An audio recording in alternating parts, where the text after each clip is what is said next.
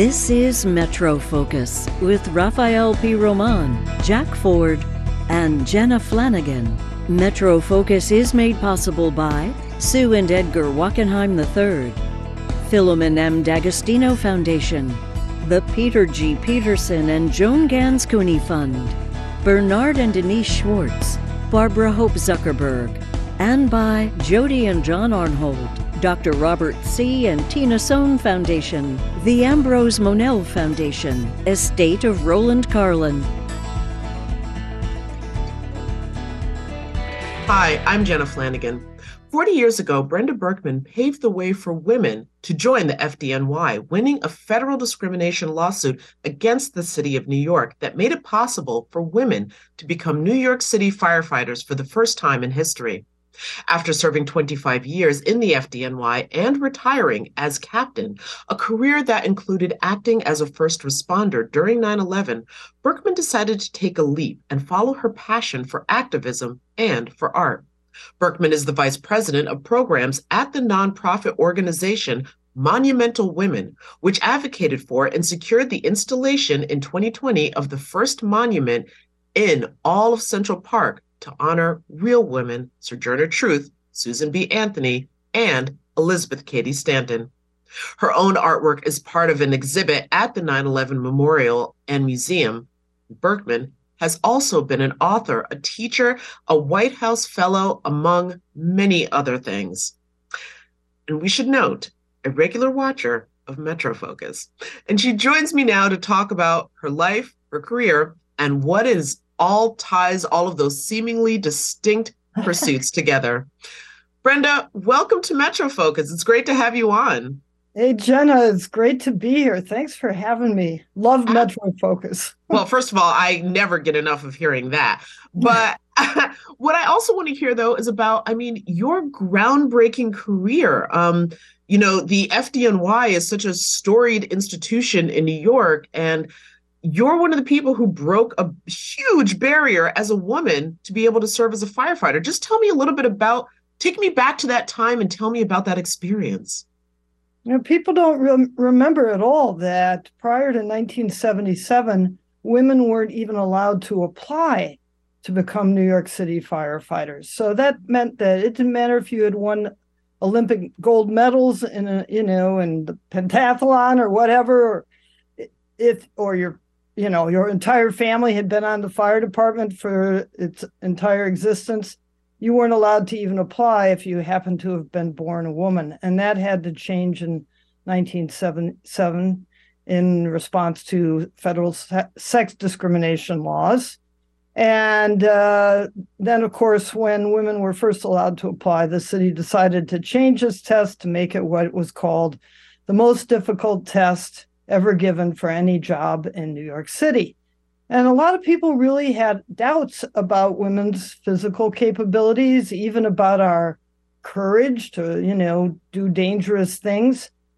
And there was a lot of opposition um, among men and women to women coming on the job. But I believe that the city was not actually testing for job related physical abilities. And when all the women who took the physical portion of the, of the exam failed it, and I failed it, and I was in much better shape than I am today. Uh, I brought this lawsuit, and to people's great surprise, I won.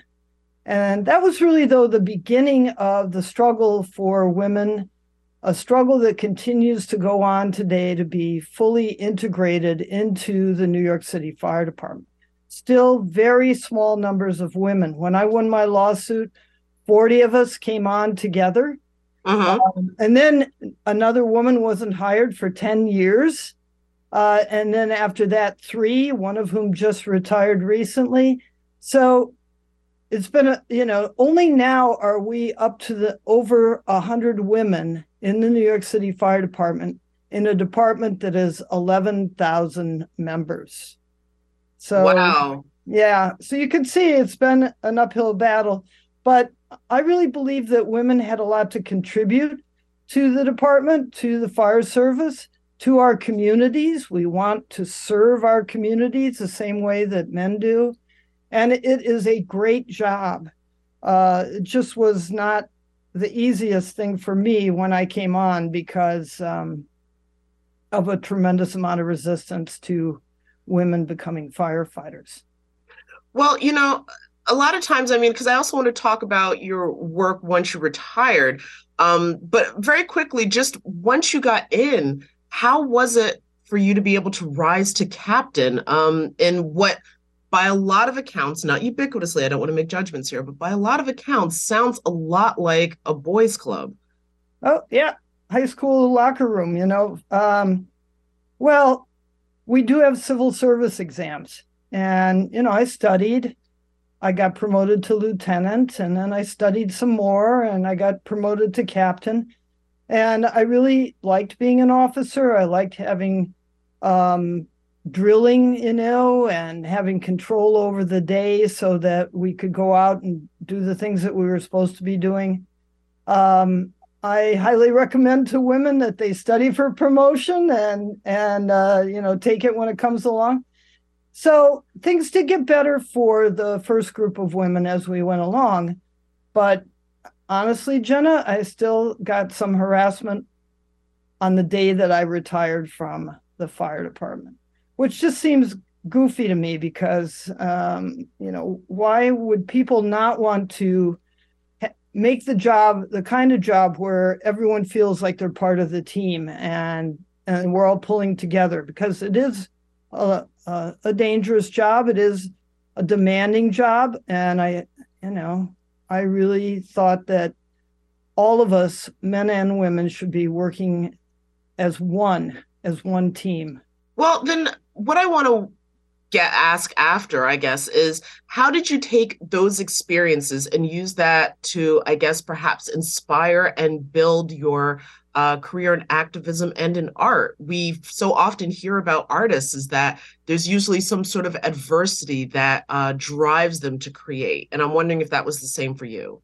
Well, I just start out by saying that I was an activist from the time I was a little girl because I really had interests that a lot of people believe little girls shouldn't have, like sports. We didn't have Title IX in those days. Um, and other kinds of things, leadership roles that girls could be secretaries, but they couldn't be president of you know the student council, goofy things like that. And I, uh, when I came on the job as a as a firefighter in New York, I formed an organization because I knew the women had to work together and and help each other out and have each other's backs. Um, but I was trained as a historian. I have a bachelor's degree and a master's degree in history uh, from college and graduate school. And I always had an interest in, in women and people of color. The, the groups, the marginalized groups, it's hard to think mm-hmm. of women as a marginalized group because we're the majority of the population, but it's true. And how they had been left out of the history books. And I thought, this is this is, you know, not right women clearly had a lot to contribute to our country over the years. And so I was always interested in women in history. And I think that learning about women in history, women like Sojourner Truth, Elizabeth Cady Stanton, Susan B. Anthony, those three women you mentioned that are now the first real women to be memorialized in Central Park in its 167 year history. Uh, that was not an easy task to get them in the park but they they did so much to make our lives as women and men so much better than they were previously. And they had to put up and break a lot of barriers to do that. And they inspired me. I thought if they could do these these really difficult things women weren't allowed to speak in public. Sojourner truth had been born a slave. Um, you know uh, Elizabeth Cady Stanton wanted desperately to go to law school and she couldn't go to law school. All these things that they, you know, had to experience that were unfair and they they continued to struggle, not just for their own benefit, but for the benefit of all of us. I thought they could they could put up with that. I could certainly put up with what was going on and happening to me in the fire department. And so history has always been an inspiration for me. So when I retired, uh-huh. I got uh-huh. involved with this group called Monumental Women. And we don't we didn't just put the statue in in Central Park. That was a seven year project. We had to raise a million and a half dollars in private funds in order to do that. And wow. we unveiled it in the midst of a pandemic. Uh, but when you go there, you can hear Viola Davis speaking as Sojourner Truth and Meryl Streep speaking as as Elizabeth Cady Stanton and Jane Alexander as Susan B. Anthony and Rita Moreno in Spanish and America Ferrera and Zoe Saldana. So it is a great thing. But we also have a five borough women's rights history trail. So we're building on that so that you can go all around the five boroughs and learn about women who did important things in New York City and in the country and in the world things that have not been memorialized in our public spaces. Whenever I hear about, um, particularly people in the activist sector who are working on behalf of marginalized people, I always wonder, from your perspective, why? I mean, these are important stories. So, from your perspective, why do you think that they were left out? Was it an oversight or do you think it was intentional? I still believe that, you know, women aren't regarded as equal to men, unfortunately, even these days. Um, that there and people of color and immigrants and poor people, you know, people who don't have economic advantages that and and maybe aren't as educated as they might like to be. So there's I don't know this hierarchy, this top dog thing that people still want to look down on other groups of people, which is inconceivable to me. I mean, we're all stuck on this little tiny planet, and it's important that you know that we help each other to to live our lives together. So I I can't explain it other than Jenna, other than you know, some people need to feel like they're more important, they're better than other people, and that women just you know don't have what it takes. Um, and that and we've we've seen over and over again how wrong that is. I mean listen w- women have now been on the new york city fire department. I just for 40 years i just want to show you we made a book. So one of the younger really? Yeah one of the younger women and i serena swiskull and i we made a book chronicling the history of women in the new york city fire department because we knew the fire department wasn't going to do this. So we did it. And you know, it, it it's great. It's great. Now it's done. We have from 1982 to 2022 all the different eras of women in the fire department and their various accomplishments. It it's great. So, you know, I I decided when something doesn't get done, you just have to step up and do it, right? I think that's excellent advice. Um, we have about 10 seconds left, but your advice to young women who might be considering the fire department themselves. Well, go for it. Go for it. It is a great job. Um, you have to prepare yourself, uh, both mentally, physically, and you know, study and also train, physically train for the exam. But there's an organization there to help you, the United Women Firefighters, and there are other people around, you know, some of us old timers, retirees who would love to see more women come on the job. For four generations, the Feehan family has been at the heart of the New York City Fire Department. From the dawn of the motorized fire truck to the 1970s when the Bronx was burning to the devastation of the September 11th attacks of Feehan has worn the FDNY patch. First Deputy Commissioner Bill Feehan was the highest ranking member of the department killed on 9 11. And two decades later, his legacy lives on thanks in part to his family. Their extraordinary service and how it reflects the history of the department is the foundation of author Brian McDonald's new book, Five Floors Up The Heroic Family Story of Four Generations in the FDNY. Brian McDonald joins us now. Brian, welcome to the program. Hi, Rafael. Nice, nice to be here. Thanks for having me. So, so Brian, first of all, and very quickly, why is the title of the book Five Floors Up? Uh, what's the significance of those words of the story you tell, and particularly, what do they say about the dangers that firefighters face every day? So, the second generation, the main uh, uh person in the story is Chief William Feehan, as you said. Um, in the early 70s, he was promoted to captain and assigned to a firehouse in Harlem. And the 70s was the time when the Bronx was burning, but it wasn't only the Bronx. Other neighborhoods in the city were on fire also, uh, as was the neighborhood he was assigned to. And he walked into the firehouse the first time to see uh, this crew of firefighters he was going to lead naked, sitting at a table. It was their way of uh, giving him the initiation. He didn't say a word. He passed the initiation. He just got his meal, went up to his office.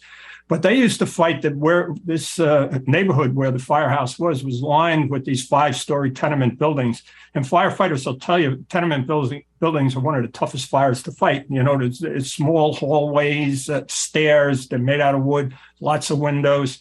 So um, when they'd get a call at a at a, a tenement, they would say, you know, our luck is going to be it's going to be on the fifth floor, five floors deep into the apartment, which would be the toughest place to go so they came up with the expression five floors up, five rooms deep. And that's how I uh, got the title for the book.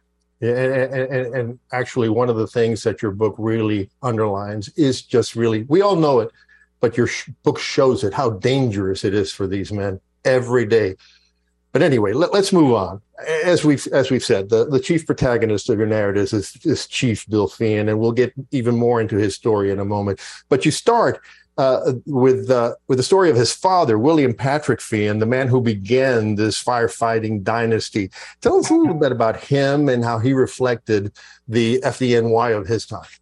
So he was a latecomer to the. I mean, there were circumstances surrounding it. He was the youngest of ten children of an Irish immigrant family, and he took care of his mother till she died. So he joined the department when he was 34. He was a latecomer, but as soon as he got into the department, he knew what he wanted to do. He was he was ferocious as a firefighter. You know, one of the things I found out in the fire interviewing firefighters, there's a, a, class of firefighter who will stay as a firefighter, will not look to be promoted because they love the action of running into burning buildings. Has nothing to do with uh, uh, you know any ambition to get ahead or anything. They want to fight fires. And William Feehan, the first William Feehan, was definitely that kind of firefighter. He had what I like to call a hero gene. You know, he'd run into a burning building to save somebody he didn't know um, uh, with no regard for his own safety. And he was hospitalized. I believe he was hospitalized at least four times.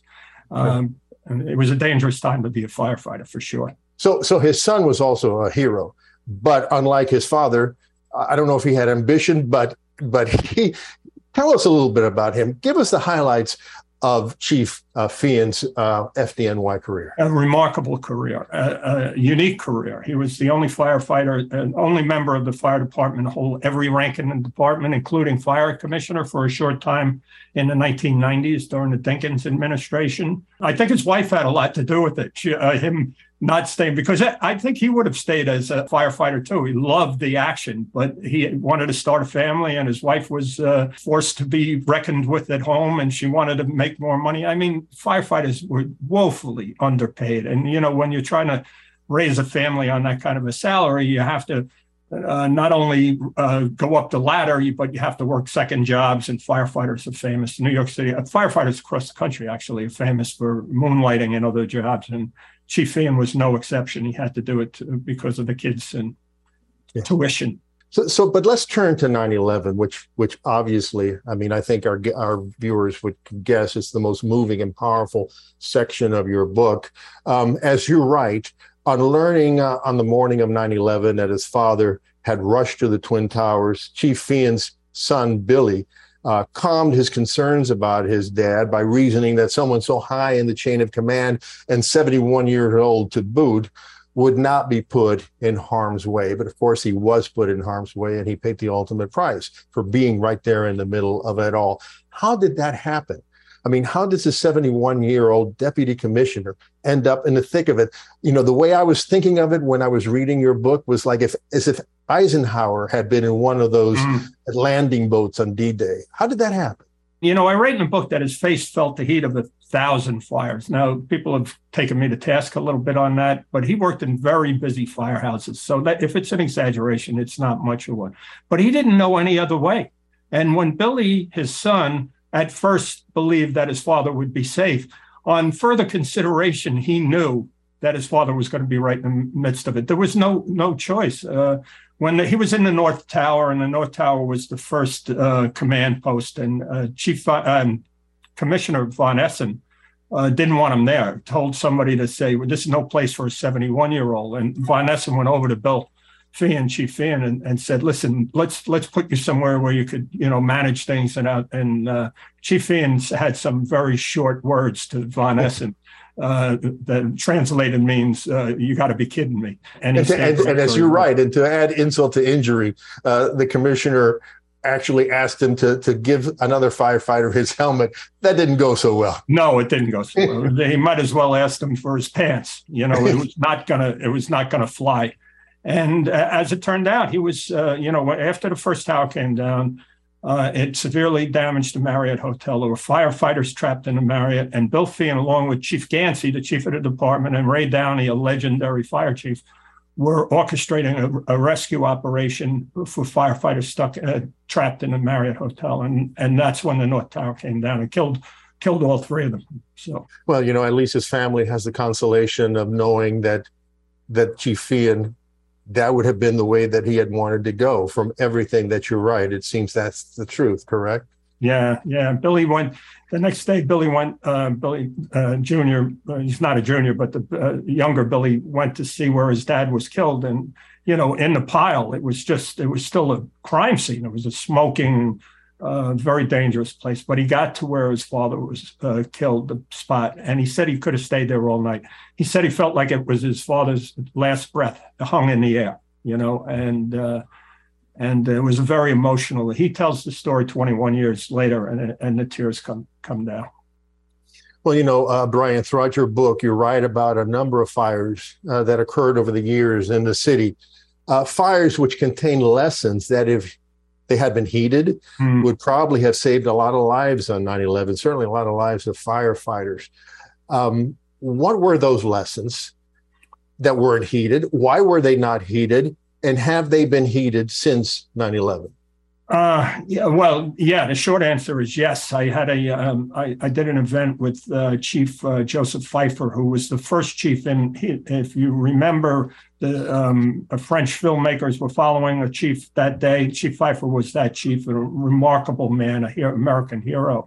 And he worked tirelessly to solve some of the problems that uh, showed on, on 9 11, including the uh, communication between the agencies. There were there were police and police helicopters over the buildings warning uh, the police command that the buildings were going to come down, and that warning never got to the fire department. So, I mean, it, it, there's a lot of culture differences between the two departments, but it was just it was just the the structure was off. The structure was wrong, and if uh, done a um, you know enormous amount of repair in that regard. You know, God forbid it should happen again, but it, that, the same thing is not going to happen. That happen. So the communications was key, but there was also, as you point out in the book, there were signs that skyscrapers, you know, faced with severe fires, could be vulnerable, but people thought that they wouldn't be, even as late as 9/11. Well, now they. And- in 93, Chief Feehan, who was first deputy commissioner in 1993, he went to uh, the World Trade Center bombing that blew a seven story deep hole under the building. And even he was convinced that these buildings would never come down. The, the, terrorists wanted to knock down the building. They wanted to explode at the bottom. They thought the first building would hit the second building in a domino fashion and go.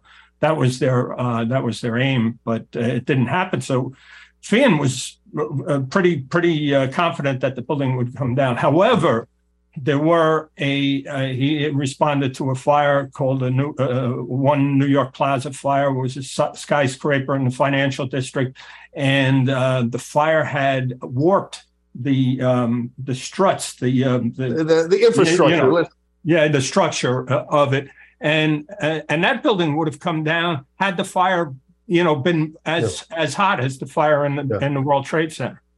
In your book, you briefly also talk about two other generations of, of Fee, and you know there is uh, his son John and his son-in-law Brian uh, Devon, I think that's how to pronounce it. Plus, yeah.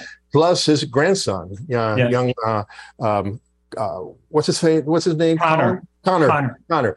Um, and they reflect the same kind of of, of qualities, exceptional qualities that uh, that Chief Feehan did. But you also write in the book that the FDNY didn't always or does is it, it had had his own problem, had qualities not so exemplary, sexism, racism, uh, nepotism. Um, have those problems been overcome? Yeah, I think they're uh, slowly but surely. I mean, uh, nobody's going to accuse the uh, fire department of being ahead of the curve when it comes to representing the city they they represent. Uh, but uh, in Connor's class, there was the most women passed the uh, academy and went on to the fire department. It was also a test that over 50% of the applicants were minority. And that's that's a that's a great great uh, uh, service for the city that that we're getting a fire department like that. So yeah, it's changing slowly, but it's changing. So you know, finally, Brian, um, with the FDA NY modernizing and making the changes that you just mentioned. Um, do you think that a dynasty like the Feehans, uh, we will continue to see them in the future, or do you think those dynasties are actually a thing of the past? I don't think there'll be like Irish families or, or Italian families like you see. Uh, I mean, I think the, that there's a chance for that to happen. But just recently, I was reading about a three generation black family of New York City firefighters. And, you know, being one of the things that I was, um, that really surprised me about doing the research on the book is how much fun firefighters have. Yes, they have dangerous jobs, no doubt about it. But all of them love to go to work. And when the kids see their parents going to work, loving to go, that makes the kids want to do what the parents did. And that's why these generations uh, occur in the fire department. Okay, Brian, we're going to have to end it there. Thank you so much for joining us and for your book. It's a wonderful book, Five Floors Up. I hope a lot of people go out and buy it. Thank you, Brian. Thanks a lot. Metro Focus is made possible by Sue and Edgar Wachenheim III, Filomen M. D'Agostino Foundation, the Peter G. Peterson and Joan Gans Cooney Fund, Bernard and Denise Schwartz, Barbara Hope Zuckerberg, and by Jody and John Arnhold, Dr. Robert C. and Tina Sohn Foundation, the Ambrose Monell Foundation, Estate of Roland Carlin,